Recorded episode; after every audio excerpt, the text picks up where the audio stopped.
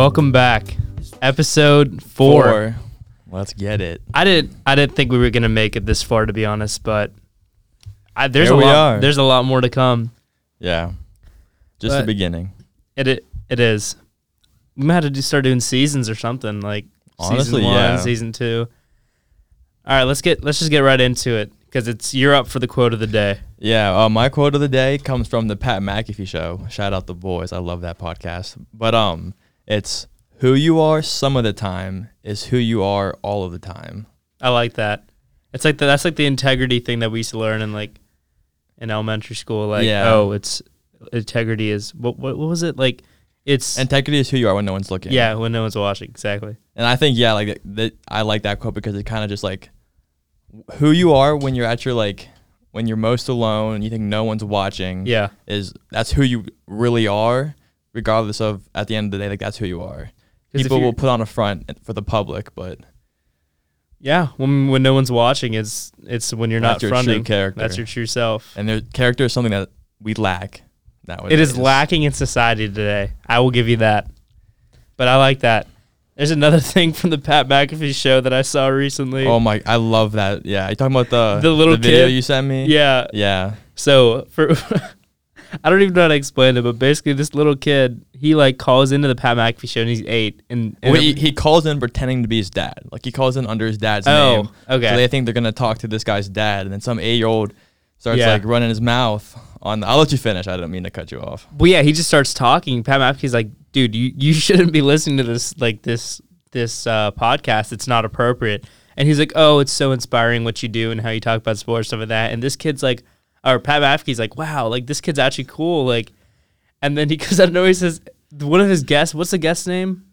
It's Boston Connor. Yeah. So he's like, fuck Boston. Out of nowhere. It was so funny. Yeah, and everyone starts losing their mind. It was so fun. That yeah, it's Boston great, Connor got a- absolutely buried. Yeah, But and there's actually they went on Twitter. They had a Twitter convo after the the podcast. the eight year old? yeah, because Pat McAfee like put it, the clip on Twitter, and the eight year old was on his dad's account and was like and like doubled down. On Where's his, where's his dad? Because he's just out here doing all his this. dad's shit on hyping his- him up. He, he bought him ice cream for going viral. I would buy my I would buy my kid ice cream if he. Hey, if my eight year old is smart enough to call into a show with my name and get on my Twitter and start chirping, Here's a conversation I had last night with somebody. When, at what age are you going to allow your kids to openly curse, like in front of you? if I'm being honest, my dad has a pretty foul mouth. Uh huh. Especially, I mean, I mean, he speaks like he curses in multiple languages. So, That's um, from very young, like I was exposed to a lot of bad words in Hindi, and then after like, probably I turned.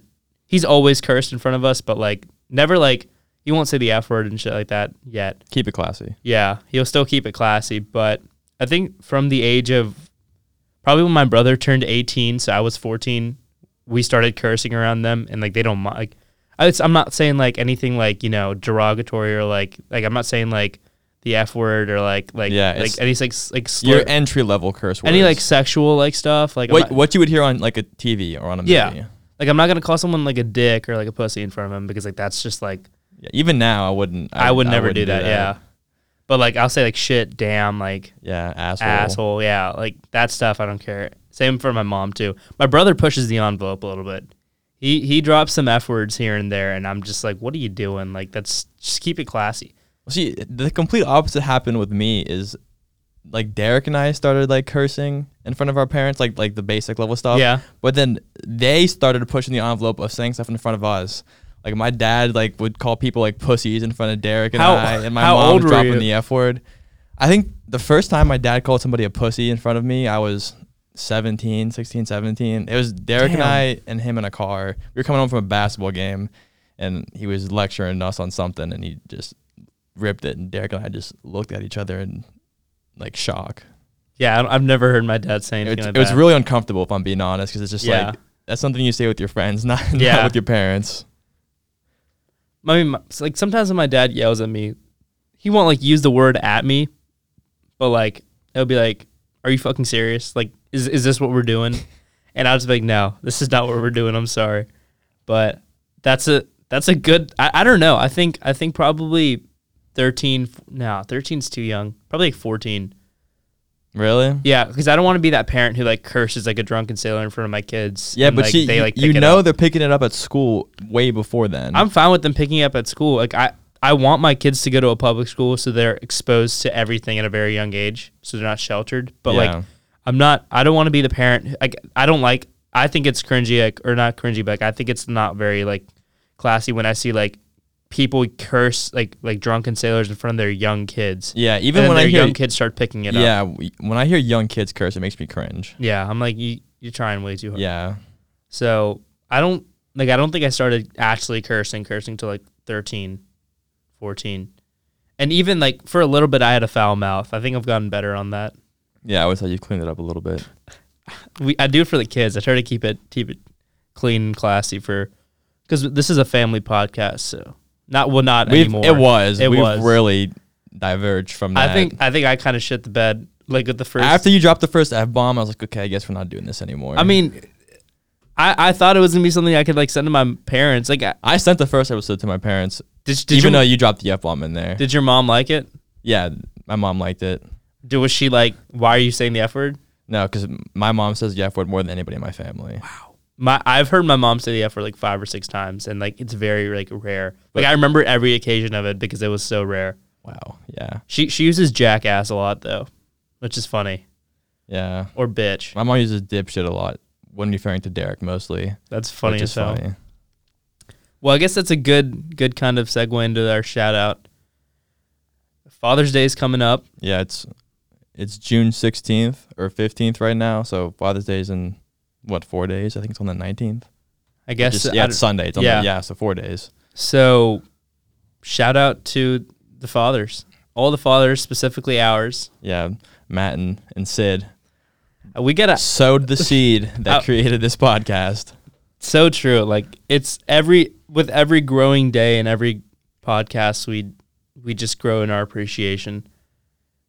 So tell tell me your favorite Matt Strasser story, Uh, so or I can go first. no, I actually I got it. Um, so this was it was last summer. So it was right after Derek graduated high school, and so um, Derek has a friend from like he's known for a while, and we're I guess we're you could consider us family friends because Mhm. uh, it, my dad and the, this kid's dad are really good friends, and my dad goes over there to watch like football on Yeah. Sundays a lot. And he has a sick like tiki like bar hut thing set up in his backyard. Like he's basically the party house for adults. Like Yeah. the entire block goes there on Sunday and gets trashed. Does he live in your neighborhood? No, he lives like in bound. He probably like 15 minutes away. Okay. So anyway, so this morning of this of this story, Yeah. my dad sits me down out back to have a talk about like drinking responsibly and Yeah. stuff in college. He's like, I know like you're getting to that age where like you can legally drink and like like I just want you to like be smart about it. Like ob- like obviously don't ever get behind a Yeah. wheel and drive. Like don't get in a car with somebody. Like you know like just the responsible parent drinking lecture. Yeah. And um, I just nod along and, and like whatever. And then, so that night there's a graduation party at that house. It's the, the Franics, so their last name's the Franics. Yeah. They have a big graduation party for Adam, their son.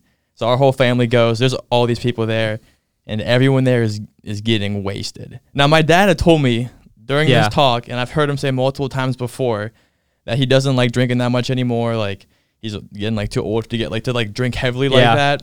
And like he always tells me these stories about how some of these guys at uh Rob Franic's house just get like wasted. And he's like, yeah, he's It's like a tiki bar, man. yeah, he's It like he's not really. He's like, and he tells me how he's like doesn't really do it. and He just kind of sits there and like laughs about it. So we get to this graduation party. First off, the tiki bar setup is lit. Like it's like awesome. There's like seven TVs at this tiki bar. and Dude, there's like they're like obviously this is some dude's house. yeah, this is some dude's house, and they they have like a keg there, and they have an open bar, like Wow. an insane amount of alcohol, like concerningly amount of alcohol, and How many people were like 50 people? yeah, at least. Yeah, there's a, a good amount of people there. And so I've, ne- I mean, like I've seen my parents like drunk, obviously. Yeah. But I've never really seen them trashed. And on this occasion, they both got hammered. Like I'm like so trash. Like I'm almost having to take care of them. Granted, I'm been I've been drinking this entire time. Like I'm keeping it like casual because like Yeah, because it's. I mean, I have I have like one or two friends there that are my age, and Yeah. everyone else is like Derek's friends. Um, so I'm just kind of like chopping it up with them. it's like one or two in the morning. Everyone's finally like funneling out, and my dad, my dad stumbles over to me and just throws me the keys and says, "You're driving." Doesn't even ask me if I've had Wow. any drinks. Said has said nothing. He's like, "I need to get home right now. You're driving." That's responsible though. That and my he- mom's like, "You're good to drive, right?" My mom is also hammered as well. Yeah. like they're both like like absolutely trashed, and they're just like someone in the car, and I'm like thinking like, I should not be driving right Yeah. now. Like this is not like this is not what's going on. So thinking that like they're like my dad's gonna hop in the front seat, my mom hops in the back. Like I unlock the car. Both my dad and my mom hop in the back seat, leave me alone in the front seat. Oh god. like I'm like they're like Where's Uber. Derek? Is Derek sleeping over? Der- yeah, Derek. Derek had like passed out on the grass, like on the lawn. Like he was Damn, staying bro. there. Like we didn't even worry about him.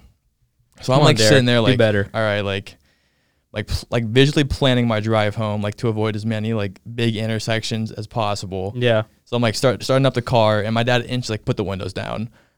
so I roll the windows down. He's like sticks his head out the window. I'm like, oh, like what are we doing? Like, Yeah. if if a cop sees us, they're gonna be like, what's go- what's going on here? That's crazy. And so then I drive. So like I, we get home, everything's like fine. The next, this is a Saturday. This is a. Saturday night. Then we probably get home at like two thirty. yeah. Six o'clock the next morning, I hear a knock on my door. It's my dad ready to go to church. I'm like, Wow. I'm like, are we serious? I this is what the we're hell out of doing. And he just has never mentioned it since. I don't even know if he remembers that night, but yeah, that was just that's my favorite Matt Strasser story. For uh for the record, Goat Talk does not endorse. yeah, we yeah we do not endorse drinking and driving. Uh, it's very reckless behavior, but Yeah. Saul was Saul was good to drive. Yeah, I was not. I was yes, I was below the legal limit. Yeah, for sure. Um, moving on. Uh, well, I guess I got to tell my story now too. Yeah. So I I kind of wanted to tell a story of him yelling at me that was funny because like he doesn't yell at me a lot like that. Like he kind of like he'll like give me advice. Stern words. Yeah, stern words. Like it's like strongly worded lectures. It's not yelling, but um At least that's what you tell yourself. yeah. But like in the moment, I'm like, he's right. And then like 30 minutes later, I'm like, that was funny. Like it's it's funny to me that like he's always like like he only says it when like shit shit is about to hit the fan, Loki. Like he doesn't like get on my ass like that. Like he he used to when I was like a kid, but like not anymore. That's usually my mom who more so like you know, like yells at me. She doesn't yell at me. She just like is like telling me what to do. But I was like, I kind of want to tell a ghost story because um last ep- last episode we were talking about ghosts and you like I said you were shocked that to find out that I believe in I ghosts. was. And I was not shocked, but I was like, damn, so you really don't believe in ghosts? But so this was actually last summer and we went to Charleston and Savannah. And Savannah is like known for being a ghost town or whatever. Yeah. Right. Yeah. Those like what? Like it. Like it's tours or what? Ghost Yeah. tours. So it's known for being a ghost town. And we go to this hotel in Savannah, and it's just like a normal Hilton hotel, like it's pretty standard, like where we would normally stay. And um, you know, the entire trip, just to preface, like I was kind of like on the fence about going to Savannah. I didn't really want to go to Savannah because I was like, what is there to do? Because like they, didn't, I know like my brother gets scared of ghosts, low key. So like he didn't want to do a go, like no one wanted to go ghost tour. Like my mom's like big on that. Like I don't want to usher negative energy into my life, and I low key agree with her. Fair but like enough. Yeah. I like I wanted to do a ghost tour or something. So like we just saw like some of like the the pretty sides. It's still a pretty city, and there's still a lot of history there. But I was like, we're not doing a ghost tour, so like I was like, I kind of like, why wouldn't we just stay another day in Charleston? So I was kind of, I wasn't in a bad mood, but I was like, all right, bro, you guys figure out what you want to do. Cause like the one thing that I want to do, like the one thing that we're supposed to do in, in Savannah, you guys don't want to do it. So I was like on that wave. I was like, all right, bro, you all figure out what you want to do. And so tensions were a little high because of that, cause I was just being a bitch. Just, that's the good old fashioned family trip. Like Yeah. one of the kids is always pissed off about something. Then like it just turns into a snowball effect, and eventually the whole family. There's just- always just yeah. always un, unspoken tension, but Yeah. that that that needs to be there. So we we get to um we're like we're sitting in the hotel at ten o'clock, right? And um me and my brother in one room and they're like my parents are in the other room. So me and my brother like no problems. Um I'm sleeping on the couch as usual. I don't really get a call. He just be t- he just tells me what to do. Um but like I don't ca- care because I was watching TV. So, um, you know, we get through the night, everything's fine. I go over to my parents' room because I think we were only there for a night. I go over to my parents' room in the morning, and my mom, like my dad's in the bathroom, and I get there, he's taking a shower, and my mom's like, "Did you like? Did you hear what happened last night?" I was like, "No, bro. Like I was asleep. Like what? What do you mean? Did you hear what happened? Like I was my first contact with you." And she's like, she's like, "Yeah, like like there's some weird stuff happening." I was like, "Bro, what are you talking about?" And she's like, "I'll let your dad explain it when he comes out."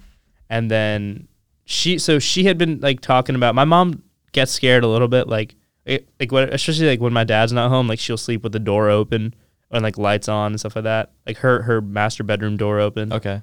So she do be getting a little scared.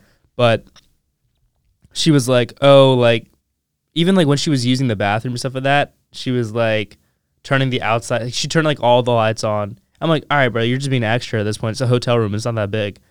But basically, what happened was the light was flickering in in the bathroom, right? In their bathroom? Yeah. And like, okay, bro, like really, like that's not that deep. But the way he was describing it was as the night went on, it became more intense and intense and intense and intense. And at one point it became like literally like it was like a strobe light, like on, off, on, off, like you know what I mean? Yeah.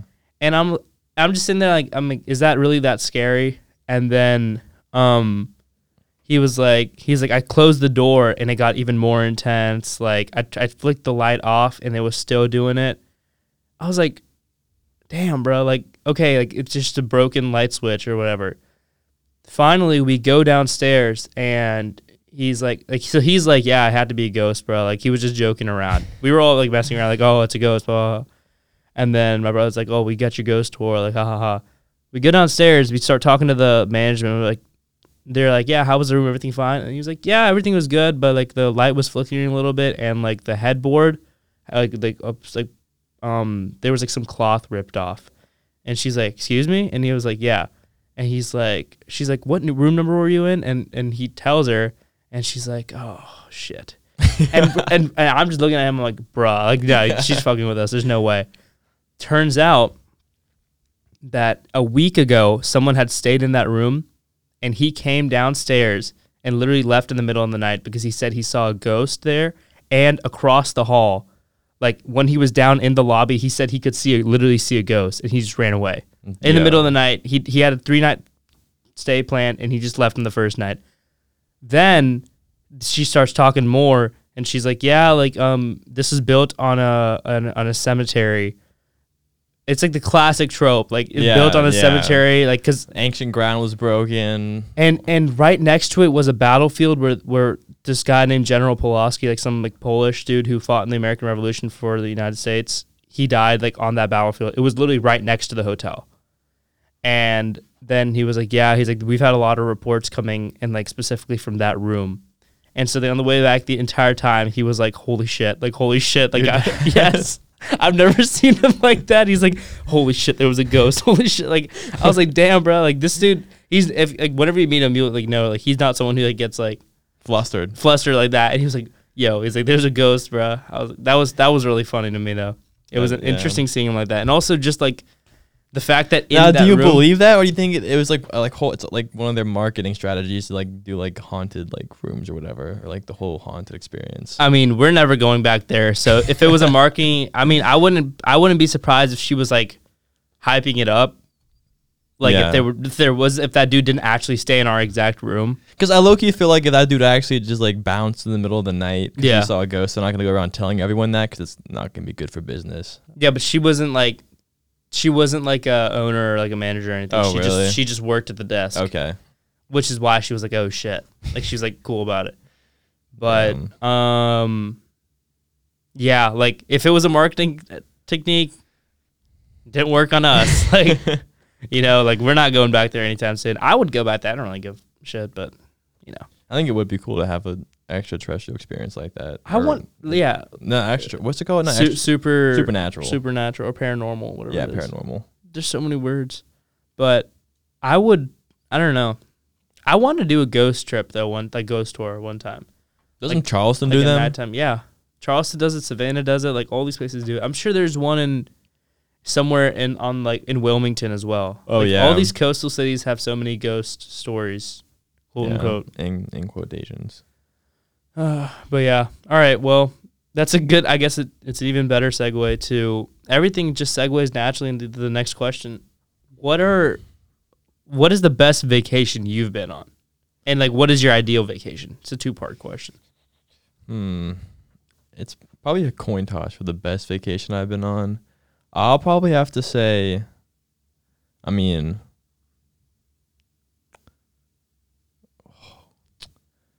I gotta say, shout out Jared Applegate for taking me on his Montana skiing trip the first time our freshman year. Yeah. That was that was like that was cause I mean that was like I love skiing and that was fun. Like it was great skiing. But I mean I guess probably like going to uh to uh, Italy last or whatever. for, Yeah. like spring break of a couple years ago, just because like the food, the food and the coffee there are so good, It's undefeated. and like and those are two like those are two of like probably the four most important things to me in my life is food and coffee. So to be at a place where you find pinnacle carbs and coffee, and and religion too. yeah. Oh, The you- best You, know, Catholic you, tr- know, yeah. my dad took us to the Vatican. Food, coffee, and God. Three of the four most Yeah, important things. Honestly, yeah. So that's and probably you're with your family. yeah. Undefeated. And Derek was being a bitch that trip, so that's the only reason why it's that, like not undisputed one. But yeah, that's probably my favorite vacation, just because.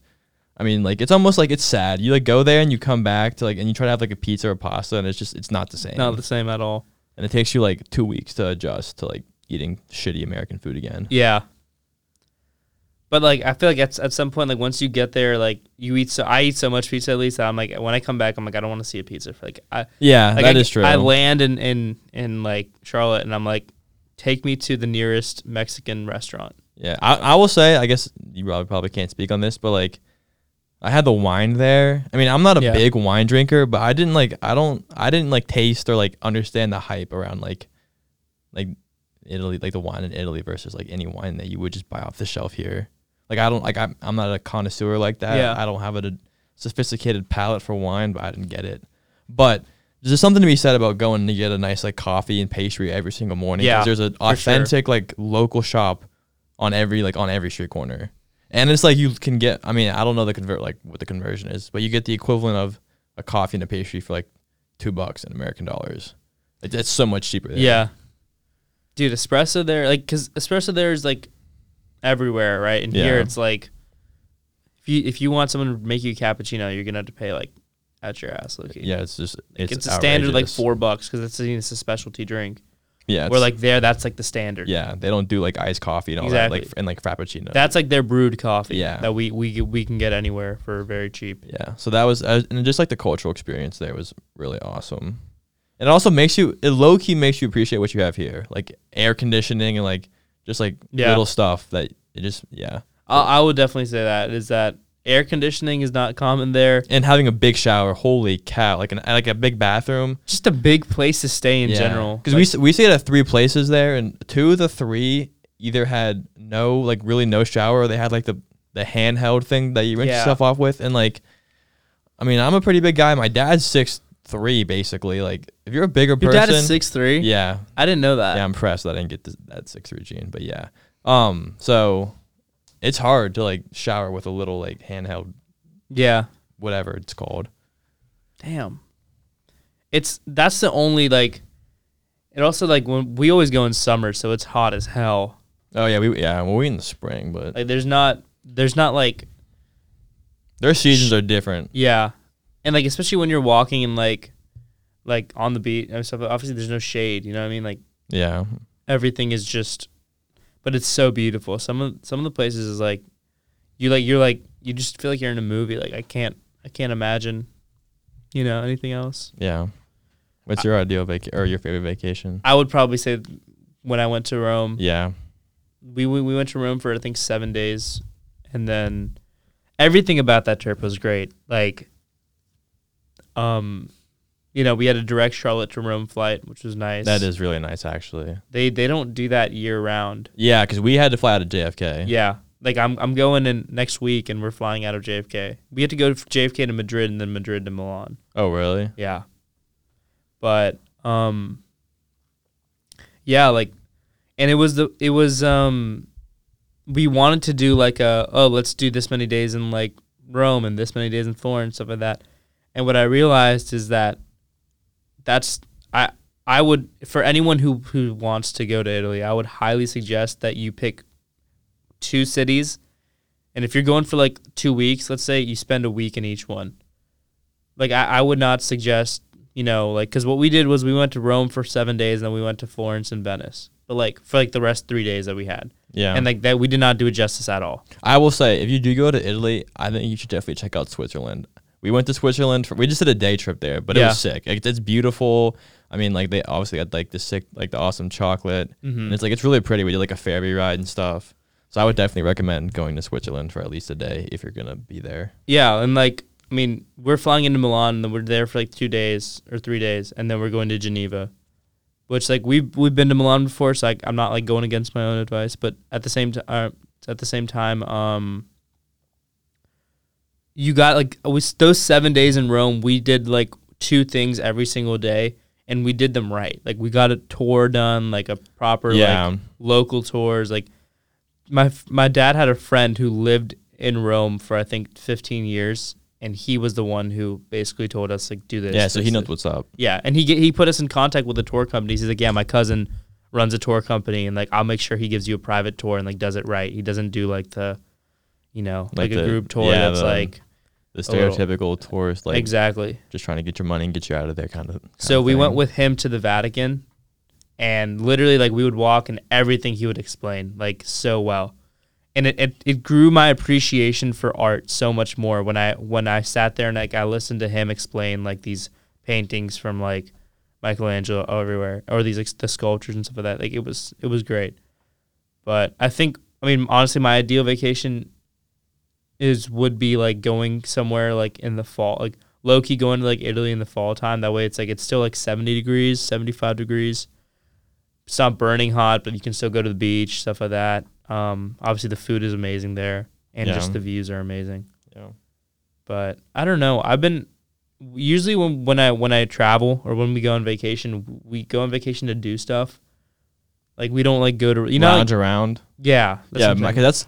I would I like lounging around on my vacations, but my dad hates it. So Yeah. like, if we're going on vacation, we're going to be doing something Same. every single day. We're not just Yeah. going to be like, we're not going to have an open book, like an open calendar. That's funny because I I remember like uh, I mean I, all the guys who went to Asheville with me remember that like when when I went to Asheville with uh, like Louis Stagey all of them we literally every morning I was like barking at them like at 8 a.m. like yo get the fuck up like and I literally said something that my dad used to say like I didn't like I didn't get take your ass out here for you to like go to sleep like you could have done that at home and I sat there I said it and I thought to myself wow yeah, like holy shit. like it's it's it's starting yeah, so it's inevitable. it's it's well yeah I I, I can't I don't, I don't like I'm kind of on your dad's side low key like I, I understand lounging around like if you're like relaxing vacation but like that's something I, I would do with my friends you know what I mean Yeah, If I'm on a family vacation, it's weird when it's a family vacation. you got it you got to do Stuff. I live like, well, I guess like not really now, but I used to like I live with you all the time. So like,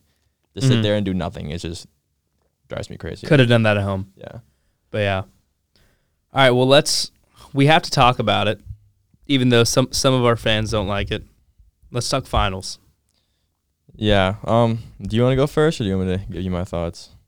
I'll go. I'll go ahead. I so I came on before before everything started. Before game one, I was adamant on let's release an episode talking about. Oh no, sorry, it was right after game one. Of the finals? Yeah, I thought our first. I thought it was before game one. the episode three. I'm pretty sure it was it was after the first game, but I could be wrong. Okay. But anyways, I I came out and I said I said Warriors in six, and I'm sticking with it. I, I I switched up the order in the beginning, but after that, whatever I said is is holding true. Like they're gonna win.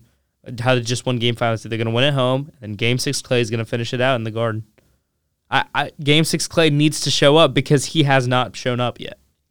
Yeah, but I think the the if you're a Celtics fan, the thing that has to worry you the most is the fact that Steph Curry didn't make a three at all last game, Yeah, and you still lost.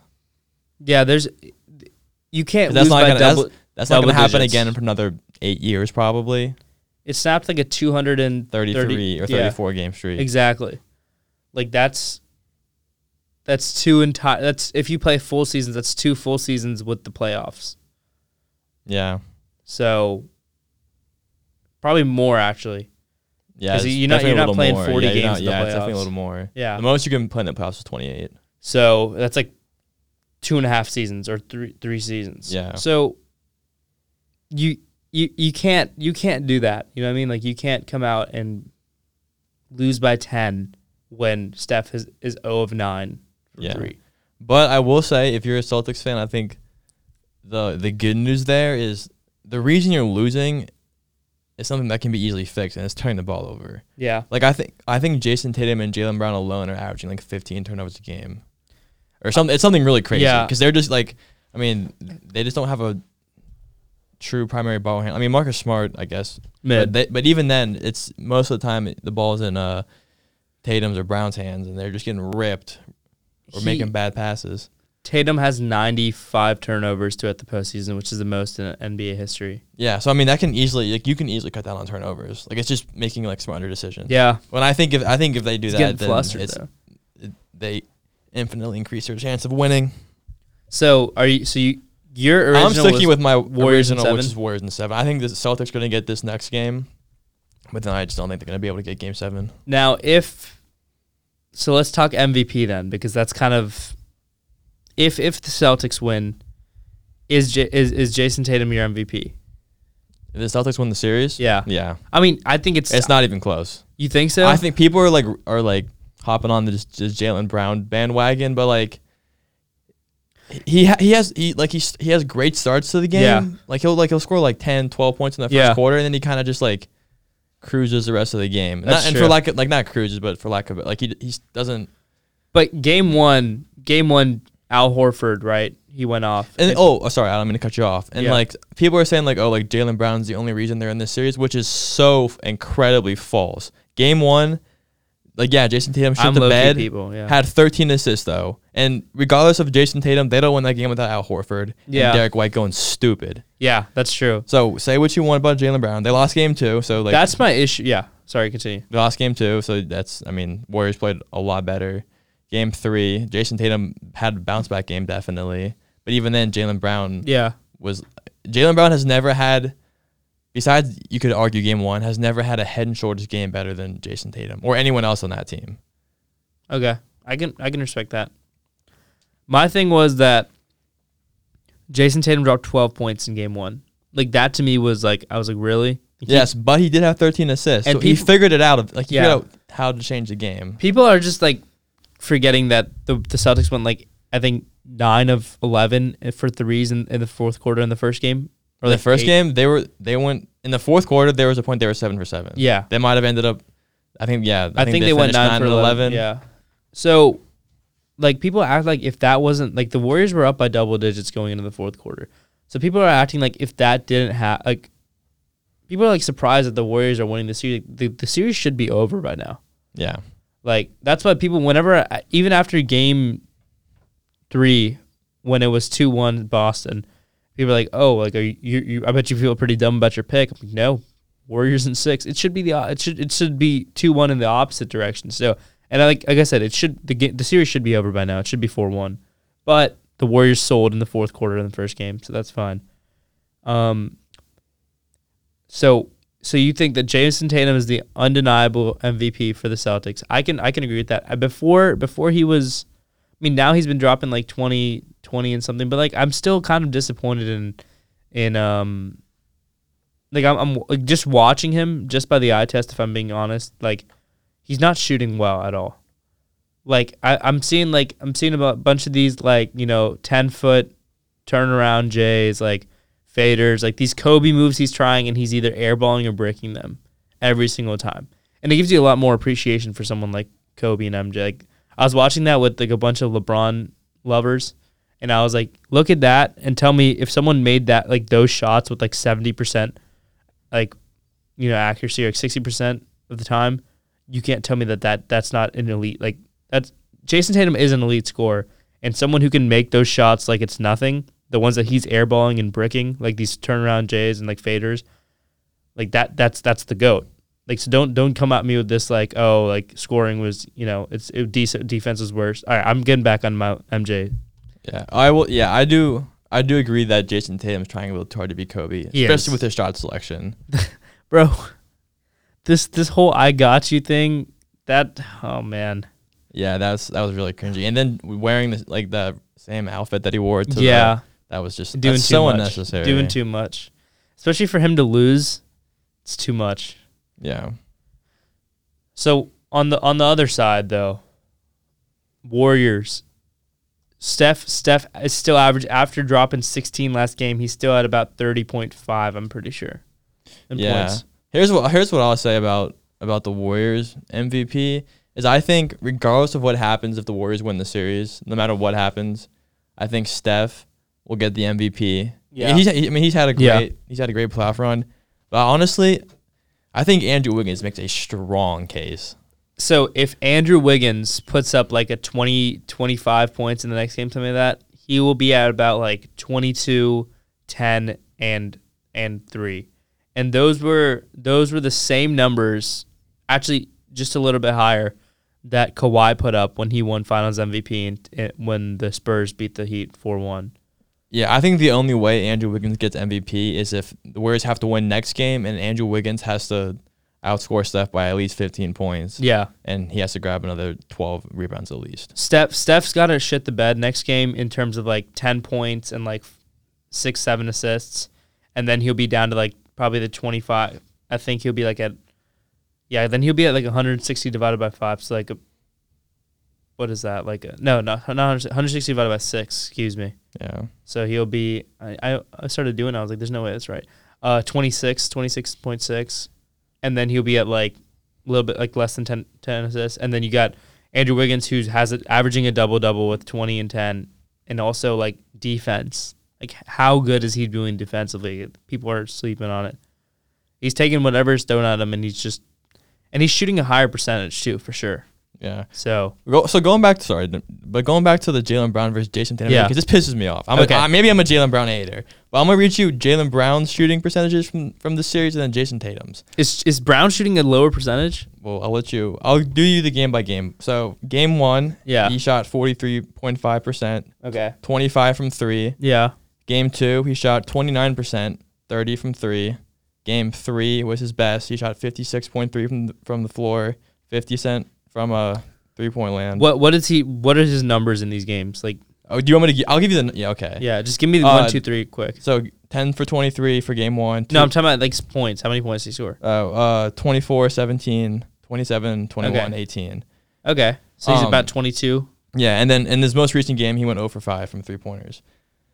Yeah, Jayson Tatum, it was not falling for him. on the other hand, his points are they're similar. They're- He's got 12, 28, 28, 23, 27, but he's shooting um besides if you take game 1 out of the equation where he shot 18%, he's shooting a much higher field goal percentage and he's shooting an infinitely better three-point percentage. He shot he's only shot 50 below 50% from 3 in two games, game 1 including Really? he shot 20% from in game 1 and 33 in game 3. Everything else he shot 66, 50 and 56. Holy shit! I didn't know that. Well, no, I didn't know that because he was like at one point he was five of seven in the first half on threes, or I think it might have been the first quarter. Low key, he went off and won one of the games, but they still lost. So there's, if there's anything you're gonna say about Jayson Tatum in this series, I think is that he needs to take more shots, Yeah, and maybe he needs to alter. s- I mean, I guess like obviously like he takes more. the really threes. bad shots are always gonna stick in our minds. Yeah. but I mean his percentages are good, so I think if you're a Celtics fan, you want him to take more shots, You need him to take more threes specifically, not not these like not these Kobe fadeaways. not these Kobe shots, man.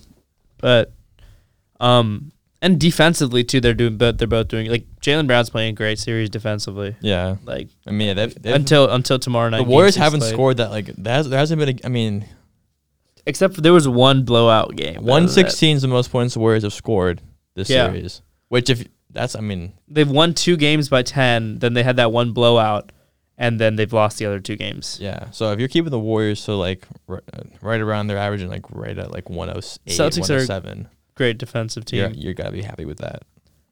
So if if let's say, you know, I mean, I I still think St- Steph's gonna win MVP because at the end of the day, it is a you know media driven um thing, and and he probably does deserve it because at the end he he put 43 up in a game that if they didn't win, it, we would be looking at a very different series right now. Yeah. Like he really did everything that game. So how much credit does Steve Kerr get, and where does do, what what does that do for his legacy to win another ring with this team in this fashion? I should say. Uh, I mean, obviously, like adding a championship to your resume, it, like is a good thing. Yeah. it increases it. But I think like people have just gotten so used to the Warriors' success, Yeah, and if you're looking at Steve Kerr as a coach, like people are just used to him winning. So like obviously it helps it, and I Yeah. think it puts him like.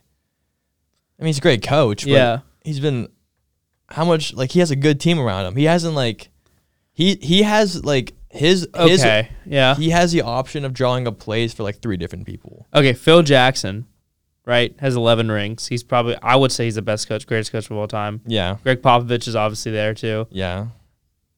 Gregg Popovich. I don't know if I Greg put Steve Popovich- Kerr maybe maybe top five. I don't know. But Yeah. it's also like you're looking at resume because like it's also it's hard for the casual fan to to grasp how good of an actual coach they are. Yeah. Well, that's what I'm saying. Like Steve, my uh, Phil Jackson, like he he was a great coach. Obviously, we've seen that. Like, but he had Shaq, Kobe, MJ, Pippen. Yeah. I mean, I'm like- a firm believer that players win games, not coaches. Yeah, that's fair. But you can. It's it's easier for a a well coached team with. I would take a an extremely disciplined team with good players over a non disciplined team with great players. Like you can't throw a bunch of stars together. I take that on any level but a professional level. You like think so? High school, college, Yeah. yes. But when you get to the professionals, like when you're when you're talented, uh, like I mean, like for instance, like you could put the most like uh skilled, disciplined defender on like KD Yeah. or LeBron, but his talent's gonna overcome that skill at, at that level because Okay. it's just so good. But then what happens when they don't play well together and they're all playing ISO ball and they, they, they don't want to pass to each other? Like- yeah, I like- mean, like the uh, what's his name? Team Team USA lost to a bunch of bums in a scrimmage. Like the Dream Team lost to a bunch of bums in a scrimmage because they were playing like shit. Yeah, but then and it they, got but late. then they replayed that or they replayed No, they that lost game. to the college. They kids replayed that game the next the next day and won by over eighty. because of the coaching. or because they just got their shit together and stopped fucking around. Okay, maybe so, but I think it's so. I think that first of all, having all these personalities on the team and coaching We're players. talking about the Nets. If we're, if we're like that's your, we're basically debating Nets versus like Celtics. Well, why are the Nets? Why are the Nets bad? Why are the Celtics like? Why were the Celtics bad with Kyrie? Like, because they didn't. I don't. I don't think that they're being coached well. I don't think Steve Nash is a good coach. The Nets have no excuse to be bad with with, uh, what's his name? To be with uh KD. Kyrie, KD, and But if you think Ben about it, it, isn't playing that anymore, but, like- Celtics team is pretty much the same as when Kyrie was there versus when he left. I, I mean, they obviously added like Derrick White, yeah. but like they're largely. I mean, like Tatum, Brown, they were all there. Like you know, like you know what I'm saying. So why why were that people don't talk about is how much of a disappointment that Kyrie team was because that Celtics Kyrie team. yeah I mean, because I they think it's- had- I think it's the problem's Kyrie. yeah it is, and and you got to coach you you got to got to have a coach who can handle that. You a coach has to handle those I don't know. personalities. I Phil mean, Jackson The only handled way you can like Dennis handle Rodman. that, the only way you can handle that Kyrie situation is just get him off the team. Start benching him. Well, he is he is cancer in the locker room. Yeah. I want to I want to hear Daniel's take on this whenever. Yeah. But so, but I look, look looking at Steve Kerr, I just think like if you have these players who are like, like this, it's got to be something, bro. Because they, everyone they draft turns out just to be a perfect. Their role players play so well. Otto, Otto Porter plays so well. Gary Payton plays so well. Um, you know, Jordan Poole has turned into a phenom. Draymond Green has adapted himself over so long from becoming this guy who was just defense, and then he became defense and the open three shot, and now he run he can run the offense, high pick and roll, like you know. So obviously, I'm not going to give Steph Curry and Klay Thompson's credit to Steve Kerr, but like he's been there their entire careers. Um, people like Andrew Wiggins, who were like seen as the next, like, he was the next. Growing up, he was the next LeBron. Like, you remember that? Yeah. when he was uh, oh this guy's a Canadian kid, 18 years old, next LeBron, you know, goes to college, does well, gets drafted first overall. All of a sudden, three four years later, we're starting hearing bust, bust, bust. He puts up decent numbers, like quiet 16 and seven. Goes to the Timberwolves, puts up better numbers, and now all of a sudden he's an All Star and he's like in the argument for Finals MVP. You got to give some credit to Steve Kerr, in my opinion. Yeah, I, I yeah. I mean, we had this conversation on the last podcast. Is how much that's Steve Kerr and how much is the culture. Yeah, I mean, it's it's easy, or I don't want to say easy because nothing's easy in the NBA, but like to step into the Warriors system where Yeah. this, the floor is always spaced, you always have one or two shooters, like and not just shooters, like great shooters on the floor. Oh, makes Oh, yeah. it so much easier to come in and like do your thing. so true. They don't. They have such good ball movement that I used to watch the Warriors. And I was talking about this with my brother the other day. I used to watch the Warriors and be like, God, I hate this because they're ruining basketball. Everything is a three. Everything's about the three pointer, right? They'll they'll they'll pass up on a like a small like go like a bigger man going up on the smaller defender for a lay, and he'll dish it out for to step to take a contested three. He'll make it, but like like God, this is ruining basketball. And then I I used to I, I remember like watching like the the Heat play like back when like when they had the big three. That was their offense too. It was just drive and kick, but you had such good spacing of the floor because when you have someone like LeBron, like who who is a point guard that is massive and can shoot, like it's just having a player like that leads to such good spacing, and it's like that drive and kick play is so hard. It's hard, hard to defend because then then LeBron just surrounded himself by people like James Do, James Jones, Shane Battier, these Ray people, Allen. Ray Allen, these people who were like great great shooters, but like they wouldn't be better on any, they wouldn't be good on any other team. Yeah, But so I, I think that if I'm being honest, if if Wiggins shows up tomorrow really well and Steph doesn't play as well, I would personally give the the, the MVP to Wiggins, but it's gonna go to Steph most likely. But yeah, all right. Enough. Do you have do you have anything else you want to say on the on the matter?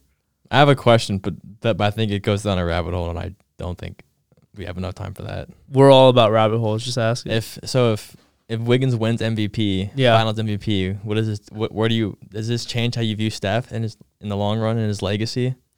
Because this would be his first Finals MVP if he won it. Yeah. This year. And you could definitely argue he's deserving of it this year. he he deserves it this year. He didn't deserve it the two times KD won it. Iguodala, it's it's No. debatable. I think that's Ig- Iguodala did not deserve that Finals MVP. Okay, that's true. But like, still, Iguodala won it, bro. You, you got to be like immensely better than Iguodala. To like, for it, it would make sense if, if Steph won it and It Iguodala It deserved just it. Just goes to show the the, other the way- clout and the, the the absolute just like LeBron bandwagon you see in the league. He got that MVP because he guarded LeBron. yeah, And everyone's so enamored with LeBron that's like, oh my gosh, if they can win, whoever's guarding LeBron, give him the MVP. yeah, I guess so. But like, at the end of the day, Steph is their star player, and Steph is flashy too, right? So, if journalists are voting on it and they really think it was that deep, like you, you know what I'm saying? Like, obviously to us, we're like Steph deserved it, but if if a star wins it over a role player who plays really well, that makes sense. But if a role player wins it over a star, there's got to be something there. Like you got What do you mean something there? like the the star has to you have to you don't have to you just have to do as good as them if you're a star to win the finals MVP. For a role player has to overcompensate. Like like what we're saying right now. If tomorrow if Andrew Wiggins has a crazy game, like let's say he goes like 35 and 15 in a couple blocks, right? Steph's still going to win the MVP most likely. Unless Steph has a bad game. Even if Steph has like a 15 point 10 assist game, right? Which is below what he's what we're used to from him. He's going to win it because it's it's a journalist award. So I see what you're saying, but I'm like, if you're the star on a team, you should you should not be in competition with a role player to win MVP because Wiggins and, and Iguodala is very different. I think so, Yeah, I agree. but yeah, I I don't know where to put. I was talking about this with Deji the other day, and and they were like, "Oh, Steph's already definitely top 15 of all time," and I'm like, to me, a guy who says that Kobe is fringe top 10 That's like he's he's like eight or nine. I'm sorry, but but Steph Curry is not top 15 guaranteed. He's probably top 20. I would put KD over Steph Curry though. There's there's there's a couple of current players that I would put over Steph, and when it's all said and done, they definitely will be over Steph. Like I think Giannis will definitely be ahead of Steph all time when it's all said and done. yeah, I agree. I Even if I think you can make an argument he already is. No, I can't do that, bro. Steph is the greatest shooter of all time, and he has he's about to have four rings. Like it's it's it's easy to say like oh I, he has as many rings as LeBron.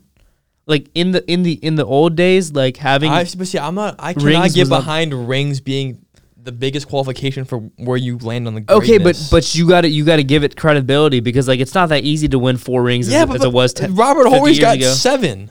Yeah, but Robert Horry's a role player. I mean, yeah, but it's like it's still like if if if, if rings are the greatest like factor in where Yeah. you land all time, and Robert Horry has seven, he should be top seventy five. If How many other people have seven rings? Bill Russell and his like Yeah, gang, and everyone on that team. yeah, They're the only ones. Hakeem, As a player, seven rings as a player, not Yeah. as a player coach, as a player. Steve Kerr will have nine if he if he wins. Yeah, but that's player coach. Yeah, Fi but that's what pisses me off. Is like Hakeem, like that's why Hakeem gets disrespect because he only has two. Still has two. Like still has two, and and and, and the the way he won both of them against dominant centers, and he just bitched them. Uh, People don't understand how hard. It, I mean, it's hard to win a ring. I like I think. Yeah. Like I, or I know that. Like I agree, but like Yeah. And Hakeem didn't have another guy with him, is what's crazy. They, there's Scottie and MJ, right? And then But I will. I will Denzel. also say that I don't think the best team wins a ring every like wins it all every year. Yeah, I would agree with that. I think when the Lakers won their Mickey Mouse ring, the two best teams in the, in the league were not there. The Yeah, Warriors I mean, and the they, Nets. they, yeah. I so I I definitely think that. Yeah. All right, that was that was a little bit of Enough a rabbit basketball. rabbit hole. Let's talk about music because we we both love music a lot, and I think that what we're realizing is the people want to hear more music stuff or like pop culture stuff. So let's talk about what are your like. I have a list of perfect Yeah. songs. See, this is, I think this is your gonna be your forte. So I'll let you talk, and I'll kind of just I'll jump in. You don't you don't have any perfect. You, I see. I just like I have. I just like music, and like I'm very my music's very mood dependent. okay, I get So like I don't have like a like a set playlist that I'm always gonna go to. Like Yeah. I, I have different moods that I want to listen to, and like a lot of times it'll be just like different songs I think of, and I'll just like play that song. Like I'll go through like a two week stretch where I just play that song like all the time, and then I just drop it for another one. So, so if, is there any song that has withstood the test of time though? Like you, you can, you can listen to it at any time, or like let's say tomorrow you you encounter a foreign civilization and they've never heard music before. What are you putting What's them the on one to? song I'm putting? What is the That's one a great song? question. Oh, that's you're putting me on the spot there. Because I, I I don't know what mine would be. I yet. don't know what mine would be. Mine would it'd be something like classic. All right, let's hear it. I don't. I'm? I'm trying to think, dude. I don't know. You give me your top. So give me your ten out of ten songs. All and I'll think about So. I have a list called Perfect Songs, and I made this list I think three years ago. And I just add anytime I think of a song, I'm like, this song is just like so good. I put I throw it on here.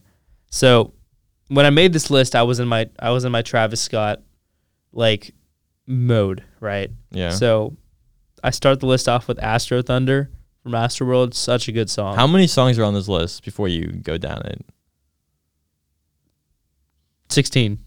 I'm not going to talk about every single one like that. Coffee Bean, also from Astro Thunder. It's just like, it's crazy. And there's a funny story about it. I was I was buying my mom. This is probably Mother's Day 2019 because it had to be after 2018. I was buying my mom perfume and I'm buying her, you know, like I'm trying. I'm just going to the. I'm in South Park, smelling all these perfumes, whatever. Like one of the ladies is helping me, and she gives me like a shot glass of coffee beans. I'm like, what is this for? And she's like, oh, this cle cleanses your palate, like your nasal palate. I think I think is what it's like. I was like, what do you mean? She's like, oh, if you smell this, you're not gonna have leftover scents from the other thing. Coffee does that. So like, I smell the coffee and then I smell the next perfume because it resets. Then I'm on the way home listening to Astroworld because this was Astroworld dropped August 2018. This was May 2019, so I was still on that wave. I listened to that album like so much, and I'm listening to and like I'm listening to it in order, right? For some reason, or I, I see that the last song on the album is called Coffee Bean, and I'm like, damn, I, I don't know if that's like why he did it, but like that'd be crazy if that's why he did it, That would be. because like it cleanses your palate for the next next album Yeah. and that's some shit Travis Scott would do. But anyways, moving on. Do Not Disturb by Drake from More Life. Slept on album. Teenage Fever also from More Life. Yellow by Coldplay. I was big into Coldplay as a kid because my cousins really loved Coldplay. Viva La Vida. I think everyone can agree that that's one of the greatest songs. Yeah, that's probably that makes it a ten out of ten song for me. Definitely. My favorite Drake song of all time, which you know, Saul Yeah, Jungle. Jungle, "Chasing You" by uh, Morgan Wallen. That's a good. Uh, yeah, We used to listen to that song a lot. yeah. Um, "Cover Me Up," the Morgan Wallen re- rendition of it because the other the original is whack. "Unforgettable" by French Montana and, and uh, I think it's just Swae Lee. I don't think Ray Sure. I don't think Slim Jxmmi's on it. I think it's just Swae Lee. Yeah. That song is so good. French Montana's part ruins it, but um, Swae Lee is so good. When she comes home tonight, Riley Green, banger, so good. Yeah. I got into country for a little bit while I was playing golf. I still am. La Canción by Bad Bad Bunny. That was in Cancun that I got into that. So good. The intro to the podcast, Gravity, John Yeah. Mayer, insane. Enchanted by Taylor Swift. I, I do love Taylor Swift. People don't really know that, but and Flicker by Niall Horan. That's pretty solid. I think some I would add to that is Home by Phillip Phillips is a good song. Oh yeah, such a feel good song. Um, and my all because a lot of my ten out of ten songs would probably be feel good songs, just because like yeah, that's what music's supposed to do is make you feel something good. I think Twist and Shout from Ferris Bueller's Day Off. Have you heard that song by the Beatles? no, Well, if you haven't, I'd look it up. That's a really good song. Yeah. Um, yeah. God, I, just realized I don't have any like Sinatra or anything. I don't on know if. I could put rap any rap music on my ten out of ten, just because like Yeah. there's a lot of it's also similar. Well, none of my songs are like hardcore rap. Yeah, I mean that's like, I, oh, yeah. I wasn't trying vibe. to come at you out. Yeah. All right. No, but I feel that. So moving on to the too. next part then. So which artist do you think gets hate for no reason, or at least Okay. undeservedly? All right, I'll give you. I'll give you. So Drake, obviously, I think everyone hates on Drake for being weird, like you know, like cringy stuff like that. I get it. I get it because he says some like you know, you know some sh- you know those memes that are like Yeah, he's if you're yeah, I mean if you're a meme, you're getting hate. yeah. I, I, I understand the hate on Drake, and especially after the, the stuff he's been dropping recently. I don't. I'm not the biggest fan of, but I think that like, anything CLB and everything past then, I think is is way under what my bar is for Drake. But I still think that like you can shit on Drake all you want, but he's been the most relevant rapper for ten years almost. Like everyone knows. My mom knows who Drake is, and she doesn't listen to rap. Like my parents know who Drake is, not because I talk about him. Like they just know who Drake is. Everyone knows Drake, and he's good. Like he's he's dropped like five or six albums that are just amazing. Yeah. So Drake, six nine. I'm gonna get some hate for this. To six nine. I used to know every like lyric to every six nine song before he. So you but do you think his music is good? yeah, Dude just yelling into a mic. I could I could like I really could do that. dude. you give me enough like equipment it's- and, and production, I could do that. Okay, I'll tell you what it is about six nine. His his songs are so catchy. A and B. He like he's it's like it's like kind of like like he has like trap beat or not trap beats, but like he has like mumble rap beats, but he doesn't mumble rap. He's he enunciates his ver- words very well. Like I I don't I like Lil Baby because he has like nice flow, but like sometimes I'm like, bro, what are you saying? Like I disagree. I think I think Lil Baby's very very clean. Like like, like clean in the sense that you understand what he's saying. he enunciates. I think there are some like, there are some songs that Six Nine has where I'm just like, what the hell is he saying? he makes up words, but like I you you know what he's like you know what every word he's saying is. I used to like six nine a lot. I know I get I get hate for it. That, That's a personality red flag. and and he he he deserves hate for being a snitch maybe or being like annoying or whatever. But like his as, as an artist, his music like we can't sit here and be like he he didn't have bangers. Like everyone knows his thing. like he was valid for for for some time. And sometimes like if a six nine song comes on, yeah, I'll sing along because it's good. yeah, I can get behind that. I don't I don't know if anyone else gets some undeserved. Well, there are. Uh, I think Kanye does, but I think it's also more like underrated. Like people understand like yeah, like yeah, he's weird, but the dude's like a dude's a music genius. bro. People grow up today and like are like, oh, Kanye is so bad. Like, go listen. Also, to, watch the doc. Watch his documentary. Yeah. Like it, it'll change the way you, you think and feel about him. go listen to the late registration. He's such a smart. That's dude. what. Um, that's probably my closest rap song to ten out of ten is Gold Digger. I, Really? I love that song. Yeah. I love We Major from late registration. And if I- Really? if no one's heard it, I would. It's it's him and Nas, dude, crazy. Yeah. So th- this is something I thought. What is the biggest red flag a person can have to you? I'm not talking like guy versus girl red flag. I'm talking like personality red flag Red or just like as a person. What is the biggest? What's a big red flag for you? Mm, it it definitely had to be something like about. I hate people who like like are entitled. Like if we go to a restaurant and like you're like complaining like oh my god the service sucks like so being a that. Karen. Yeah. That is such like you're so annoying to me. Like shut the fuck. It's just entitlement. I was in the gym the other day. Me and Luis were saying like we're Yes, sir. Yeah, you were. okay. Me and Luis were working out and this this uh this kid was like, God, like I, I called Firethorn Country Club and like I'm trying to get a job there, but this dude's not responding. I sent him four emails. And then he was like, Yeah, bro, just like email him again or go in person. He's like, No, this dude's so annoying, like blah blah blah. He's like, I'm about to email him like, dude, like I've asked four times, like like I've, I've applied so many times, like give me a job, like I need. He's like, I'm just gonna tell this dude to give me a job because I fucking need money. I'm like, bro, you are so entitled. That's low key good advice by his friend though. To show up in person, like, Yeah. because that's like shows that you're like serious about it. his friend works there, and his friend was chill, and you could I could just tell his friend didn't give a fuck. yeah. See, that's the thing is usually entitled people are surrounded by good people, but Yeah. they're just they just don't tell them they're entitled, so they do feed into it at the end of the day.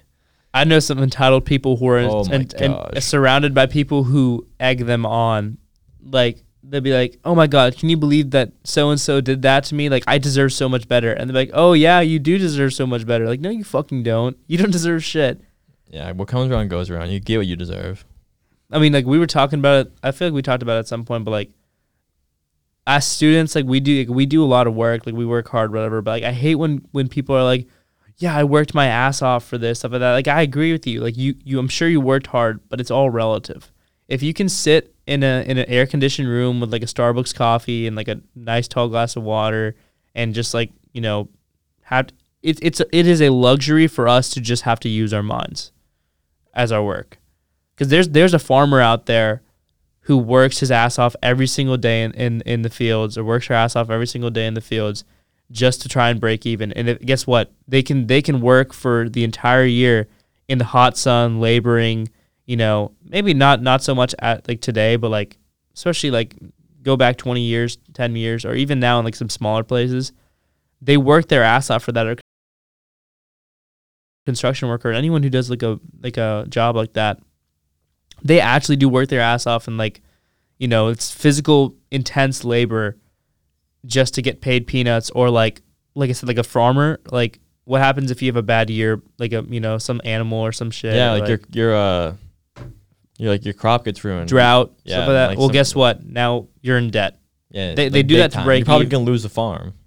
due to break even so i another one of my pet peeves is when people like study for I was talking more like red flags, not pet peeves. Oh, yeah, sorry, I meant red flags. One of my red flags is like when someone like is entitled like that and also like when they act like they've moved mountains.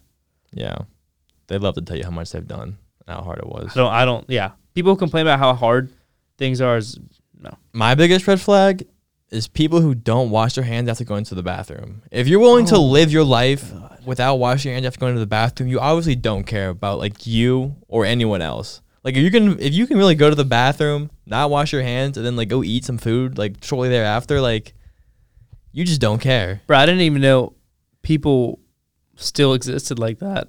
I thought natural selection Oh, yeah. would take care of them. You, you, yeah, you'd be surprised. God You'd damn, dude, you don't wash your So- hands. Some slip through the cracks. wow, that kind of that like makes me mad now. Yeah. I can't. You, I, but that, that's a hard red flag to notice. Like you have to go out of your way to notice that. Like I'll be at like restaurants and like I'll be going to the bathroom. I see somebody just go to the bathroom and just walk out. Oh, oh, I thought you meant like, like, like someone like you know. there, I, like- there are people I know that don't wash their hands going to the bathroom. we got to talk about this off the pod. Yeah, Damn, bro, there's multiple and it's sad. I don't like that. Yeah. All right, so I guess going. This is in line. Who's your greatest cinematic villain? Greatest cinematic villain. And now, now I want you to give me. You can give me two, and I would do one that's like greatest villain, like straight up like sinister, like malicious villain, and greatest villain that like they're like a very dynamic character. They've like Yeah. you know, like it's a, they're a well developed character. Like they've gone through a whole like you know what I'm saying. Yeah. Just in how I'm like breaking this down. Yeah. Okay. Okay. So my one of them is probably Thanos. Yeah. Fair That- enough. Thanos has first of all like I would say he falls under the category of like the like a dynamic character. Yeah. The the character development of him throughout the movies is great. And also like we really like like yeah, he is he is one of those guys that like he's actually like doing what no one else wants to do for the greater good of humanity is what's crazy. Like he Yeah. actually is like, I'm doing this for the greater good of humanity. Like I will be the bad guy. I don't mind.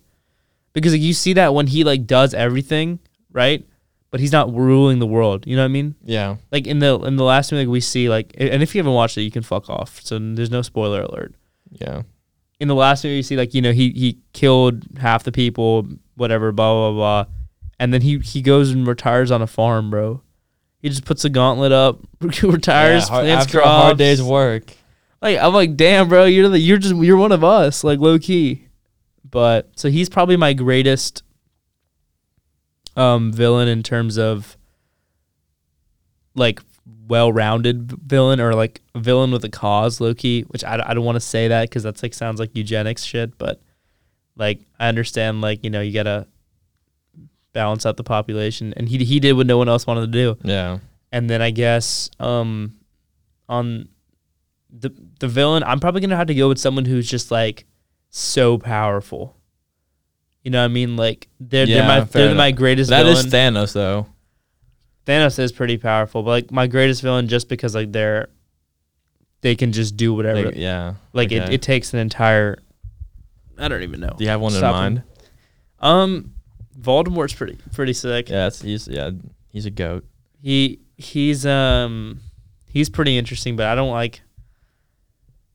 I don't know if I I want to I want to think of one that I could I would low key be like even even though it's it's kind of foul. I guess I guess Darth Sidious is is is a good answer too. Yeah. Yeah, that's all I answer. What do what do you think? My my greatest villain in the, like of being like like a straight up villain is the Joker. Like this Oh. dude is oh. certifiably crazy and That's just good. is out to to drop bodies. And when you have like a like the the Heath Ledger performance of it, or I, I haven't watched the new one, the Joaquin Phoenix one, but Yeah. No, I was I'm I was referring to the Heath Ledger. Yeah. Joker. Yeah, I think he's probably that is one just of a my greatest villains. great cinematic character altogether. Yeah, That- no, one yeah, of the it's awesome. greatest of Yeah, all it's time. great. Great movie, great villain. So Um, good. And I think low key, my like the greatest like full circle villain, like and he's Yeah. I mean he, I think he's like you could I would consider him a villain is Gollum from Lord of the Rings. Okay. I Yeah. because like especially once you like they do this like flashback and you see how he was Yeah. just like how he stumbled across the ring, how like It- it's it- it possessed him. possessed him, Yeah. and then like he like kind of has his moments where he like tries to help out uh Yeah. Bilbo and uh, you know what I'm saying? And he just dude's just been hanging around for centuries Yeah. He's for got, the ring. He's got it rough though. yeah. The first time I ever saw him, he scared the, the living Ugly shit dude. out of me. I was like, Ugly. oh my gosh, yeah. But then I like as I got older and watched movies again, I like understood more of where he was coming from. Yeah. I'm, a lot of times when whenever you talk about like fantasy stuff, like movies, series, like our generation, like I don't want to say our generation, but like we don't kids kids our age or like people people our age don't talk about Lord of the Rings nearly as much as like Star Wars or or uh, Harry Potter. Yeah, I I rewatched the It's great. uh, Lord of the Rings like Uh, over summer, and it's it's really good. It is really. I mean, good. it's long and it's a grind to get through, but like yeah. if you like remote any kind of like sci-fi or anything, like it's a really good. If you can watch The Hobbit and The Lord of the Rings all together, like that is Have you seen both? yeah. Which do you like, the Hobbits more or the Lord of the Rings? Lo- I think The Hobbit, each Hobbit movie is a better standalone movie, Yes, but The Lord of the Rings all together. is Lord of the Rings so- story is, is so well is done. great. Yeah. Yeah, What's also I, I would love them to not even do a remake, but like because the Hobbit has like the, obviously the new like CGI and all that stuff. Yeah. Like Lord of the Rings is like you can tell it was made when it was made, yeah, but um even then it's still like it's one of those great movies that regardless of when it was made, it'll always be great. for sure, for sure. I don't, I don't know if I've um. I'm trying to think like what is, who is a villain that like, there was something I watched where, it was like from the the anti the the villain's perspective, and it was like it's one of those things where it makes you like kind of want to be Want to be a villain? it's like it's like you you're like you want him to like the villain is the protagonist. You know what I'm talking about? yeah, I'm. Yeah, I'm trying to remember. I forgot what it was, but it's one of the. It was weird because it's it's one of those things that like when the villain is the pro- when when you when your villain is your protagonist, the, the the the person who's per- perpetrating evil is is the is the protagonist. Watching a TV show, you're still gonna cheer for the like subconsciously want the protagonist to win, right? Yeah. Or, or a movie. See, I I I don't necessarily like when the the villain is the main focus of the show, but I I don't like it when good always triumphs. Like I like it when Same. like it's a neutral to like you know what I'm saying? Like it's an ending that it's like it's not like the oh like like it's gonna be like he's gonna get the girl or he's gonna like you know what I'm saying? Like it's like an unpredictable ending. Like I'm okay with it ending on like with, with with evil winning too. I am I'm fine with that. That's that's my issue is like movies are so predictable. Like why would I I, I can't watch action movies anymore. It's it's crazy that they are still like a crazy bi- big business as they are because it's all the same. At the, like if you really strip down the plot, it's always it's all the same. I watched Top Gun.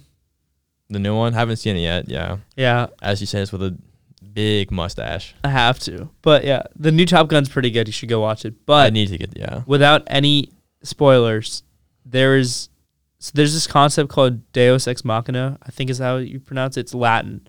Yeah, and it, bas- yeah. it basically means like this is my I could be wrong, but my interpretation was that it's like divine intervention. Like, like when everything seems like there's no hope left, like you know, main character falling down a cliff, movie's over, everything's over, the good side loses. Out of nowhere, like a plane comes and he lands in the plane, and you know what I'm saying? Like Yeah. when they, when Oh, you get yeah, saved out of yeah. nowhere, that didn't happen in Top Gun. Before okay. I was wondering. if- anyone yeah, thinks that's, okay. a, that's a spoiler. That that's not what happened. I I, re- I just realized that that could that sounds yeah, like it could be something, That might have been. But but no, that that didn't happen. Don't worry. But like I I I understand that like you got to have a certain element of that in some movies because like you know like oh my god you're on the edge of your seat what's gonna happen but like I hate that shit. Don't do that like multiple times in a movie, right? yeah. That's it, looks, you're- it looks like you're trying to keep alive your main Yeah. character. it, that's too much, and Yeah. that, that doesn't happen in real life. Yeah. Like have like if you know um Kingsman the movie. yeah. I've, which there's the multiple. first one. Okay. So have you seen the first one? No, I've seen the second one. I've seen the Kingsman Bodyguard or something. Yeah. Like, whatever the new like new spin-off remake or not remake, but like yeah. Yeah. So the um the first one, it follows the story of the mentor and then whatever the, the I forgot their names, but like the younger guy who becomes the main actor, Taron Egerton, and then the mentor. But basically, in the movie, like you follow the mentor, you follow them both, and like it seems like it's a story about the mentor, and he like finds his like protege, and like they both go together and fight. So it's almost like they're both the protagonists because you follow a lot of individual stories of the mentor Okay. and then out of nowhere he like he's like again if if if this is a spoiler to you i'm sorry like i can't you know like I it's don't been care. out, it's I'm been not out gonna for watch. 10 years Yeah, I'm not yeah gonna. Oh. so um out of nowhere the mentor gets shot in the head like he just dies Yeah, I, that yeah. Even in the second one, he comes back to life in the second yeah, one though. there's like it's like really I don't like them because it's so like weird. It's like weirdly violent, but it makes no sense. yeah but in the first one i liked that on the fir- in the first one because in the first one he doesn't come back in the end in the second one they revive him Yeah. But in the first movie, standalone by itself, I enjoyed that because I was like, he's not getting saved by some bullshit. You know what I mean? Like this is Yeah. actually what happened in real life. Like this dude just got domed, and now like, oh well, like the little kid's got to figure it out by himself. Eventually figures it out, and it's like a weird ending where everyone's heads are exploding, stuff like that. Like I get it. So, but that's just a Quentin Tarantino movie. Yeah. But I liked I liked that. Like I like that type of stuff. Like if I like, you know, like the main character dies. It's maybe maybe maybe I'm just a hater. Maybe it's cynical, but like it's realistic. Yeah. Maybe I'm just a pessimist, but like I don't like you know good doesn't always win. Yeah. Like that's goes along with the everyone gets a trophy mindset. Yeah. Like I don't. I don't, like agree with that. Not everyone gets a participation trophy. Yeah, they no. deserve it. No. But I, I so it's, I'm finding it harder and harder to watch movies that are like that. You know what I mean? Yeah. Like I, I can't watch an action movie because it's just he's gonna like in the end of the day he protagonist is gonna go in, kill all the bad people, find romantic interest, be successful with them. You know, it's the same thing. Like I watch a comedy movie, but like I watch it to laugh, not because Yeah. like like a rom com There's not a com. plot behind it. Like or, you a know good that they're plot. you know that they're gonna get. Like I watch the rom com maybe for the jokes sometimes, but they're usually not that funny. So that's why I only like I low key only like watching mystery movies. Or, like, Yeah. any Those are- sort of like yeah. ambiguous ending movies. or like historical fiction movies, stuff like that. Something that you, I can learn from, or like I actually don't know what's gonna happen. Because if I know what's gonna happen, I'm wasting my money. And I I also I just can't sit still for a long time. I'm just like that. yeah, I feel that. But all right, well, let's switch gears from movies and, and music to something a little bit deeper. What are your thoughts on naps? I think they're a necessity. Um, I've only, I probably started taking naps like towards my the end of high. I started taking naps when I, like the last couple years of high school because of basketball. Yeah. like, especially if we had like a later practice, like at like five, and we get to school like two thirty. Mm-hmm. I'd like I'd eat and take a nap just because like I Yeah. kill time and I'm already tired, and then I kind of just got like hooked on them. So and I've just been taking them ever since. I think they're clutch and are and essential. Do you really take that many naps? I've, I feel like I've never noticed that. Like I've never texted you and you'd be like, "Oh, sorry, I was napping." I take like short thirty minute naps. Like Okay, I don't take like those like hour and a half, two hour naps. Just because like I yeah, if I go to bed for that long, I will sleep like straight through the night. I have a problem like falling asleep like that. I, I just can't sleep like that. You know what I mean? It's no, like, I can fall asleep anywhere. Like I'll fall asleep in class. Like I'll fall asleep like s- like sitting down at like a, just a chair. I don't I don't have that problem. Like I think it's it's it's a blessing and a curse, Loki. My like favorite thing is eat a big meal for lunch and Yeah. take a nap. Damn. I I think I I think I've never I don't think I've ever napped. Except for like when I was sick. When Uh, I'm I've sick. taken uh, yeah, no, I've taken lots of naps and but like doesn't a nap when you're sick help? It a it passes the time I guess yeah. because you're always sitting there miserable and then like you feel a little bit better when you wake up. Yeah, I mean, I guess it helps, but at the same time, like, it's a wait. It's it's a waste of time. So when I have stuff to do, this dude's we're talking about naps. This dude's already yawning. yeah, bro. I'm- Um, I could use one of those right now. when I talk about naps, like, I think it's a waste of time during the day. If I'm being honest. I don't. I can. I see. That's why I only limit it to like thirty minutes. Because also my thought is if I can, if I take a thirty minute nap and I feel rejuvenated and I'm like and like my mind's clear and I'm and I'm active, it's gonna do me much better than if I go through the next three or four hours like like foggy and sluggish. That's fair. Whenever I have that, I just I just drink coffee. I do, but I've drinking so much caffeine in my life that I, like I like I need a That's lot of worst. coffee to, to to get that Yeah. effect. Yeah, I need to drink like four or five shots of espresso to get to Yeah, that. like if I'm if I'm if it's like three o'clock in the afternoon and I'm struggling, like I need I one coffee won't fix it. I It's need so bad, I need a lot of caffeine. like this morning I got I went to uh, Starbucks before I, I I drove up and their grande usually has three shots of espresso in it Mm-hmm. like the cappuccino and I was like just throw two more shots in there for me and I'm drinking it and it was like bitter as hell because it was Five shots of espresso. yeah and I was just like this tastes so good though like because it was like 9 a.m. I was like you know getting my day started tastes so good Yeah, no, I love coffee. All right, well, let's round it out on a on a more you know, I guess actual because we like to keep it we we like to be a little bit more philosophical. Not really philosophical, but like you know what I mean? Like we, we like to make it a little deep on the podcast at some yeah, points. of course. Get you thinking. What accomplishment are you most proud of? See, I hate this question because it's like your generic like interview question or like Yeah. any kind of application question. Yep. And like my answer has never been the same. Like some people have like a set answer. That's scripted. they it should never by. be yeah. You should never have a script I mean, but if I like scripted answer. objectively looking at it from like an outside view, I think getting into Chapel Hill is probably one of my greater accomplishments. You think so? Just because like if you look at like statistically, it's difficult to get in here. Yeah. Um. You, we take for granted how hard a 25 or 20% acceptance rate is. And we also went to a high school where it wasn't uncommon to send kids here. So I Yeah. think we were kind of just like, again, it was just, Yeah. we didn't appreciate how hard it is. Not at all. Because, like, if you go, like, I don't know if you've had this experience, but especially when I'm, like, out of the state or, like, Yep. other places and they ask me where I go to college and I tell them, they, like, like, they're surprised, like, they're like, wow, like, that's a really good school. Like, yeah. it must have been really difficult to get in there. It's like it's almost the same effect as like if someone tells me they go to Michigan or like they, they tell me Or, they like, go UVA to or something yeah. like that. Yeah. even like a place like like Berkeley that's like Cal Berkeley? Yeah. Yeah. Oh, yeah. that's like you know public school that has a very low acceptance rate. Yeah. Like if I hear someone goes from California that goes there, I'm like, damn, bro, like, that's impressive. Yeah.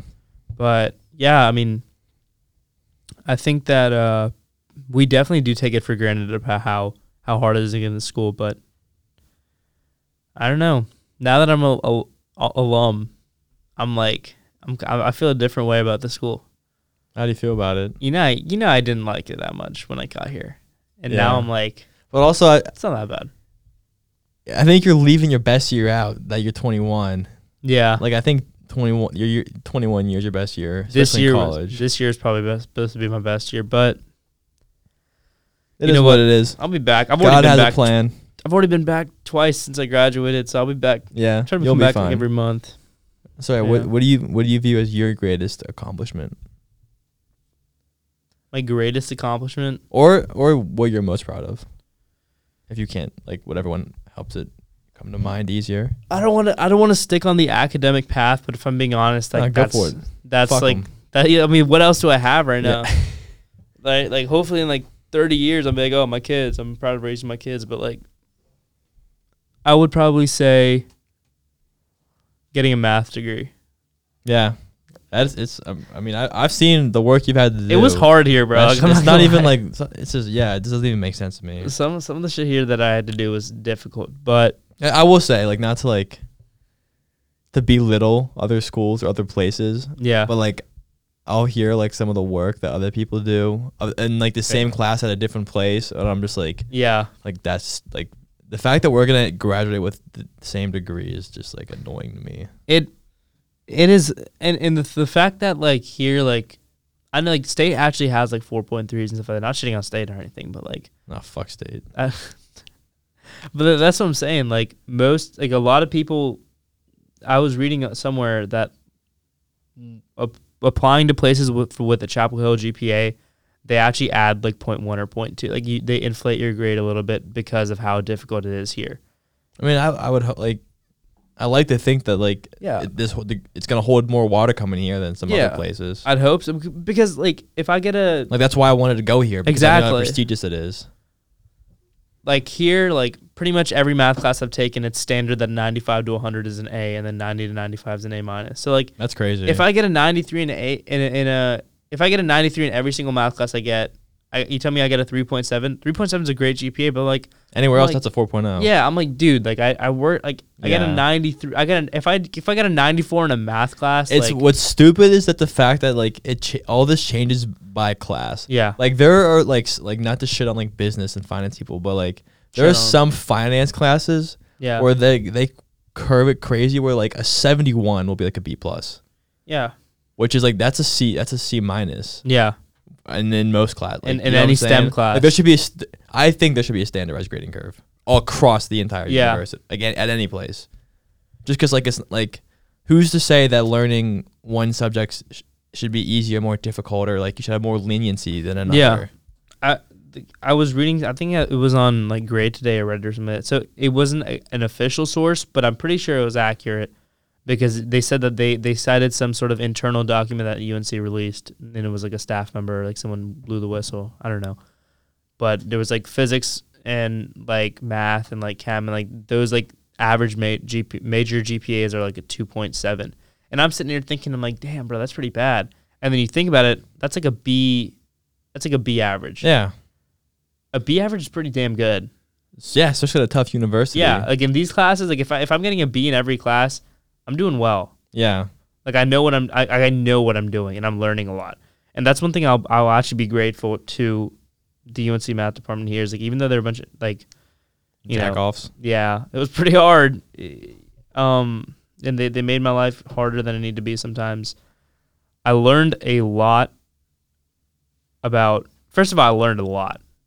I'm a much I think I'm a much smarter individual now than I was four years ago. Yeah, I mean, And and I considered myself a very smart individual four years ago. But that's just because I'm as a I'm just a narcissist. But um I I like I, I genuinely think my problem solving abilities have gotten a lot better. And I think that's true for any any STEM class at U at UNC or any STEM major. yeah. I think you become a much better critical thinker going through Yeah. college. Especially here. Yeah. Well, either way, I'm so proud of you, and you should hold your head high for doing for your accomplishments. Thank you. I'm I'm proud of us for getting into the school and having three great years. yeah, And you know what? My greatest accomplishment, I'm gonna change it, is this podcast. yeah, telling myself for You're so manifesting long- this success. How many times did we talk about it, and, and now we're here doing it? Yeah, It's all about there's something to be said for that. there's there's a billion reasons not to do it, but there's there's always one good reason to do it. That's all you need. All right, ladies and gentlemen, thanks for listening to another spectac- spectacular episode of, of Go Talk. We'll be back with a lot more content, so Yeah, we got we got something cooking up in the lab. we'll be we'll, we're gonna be working for y'all. We got some big guests coming up. so don't worry about it and stay tuned.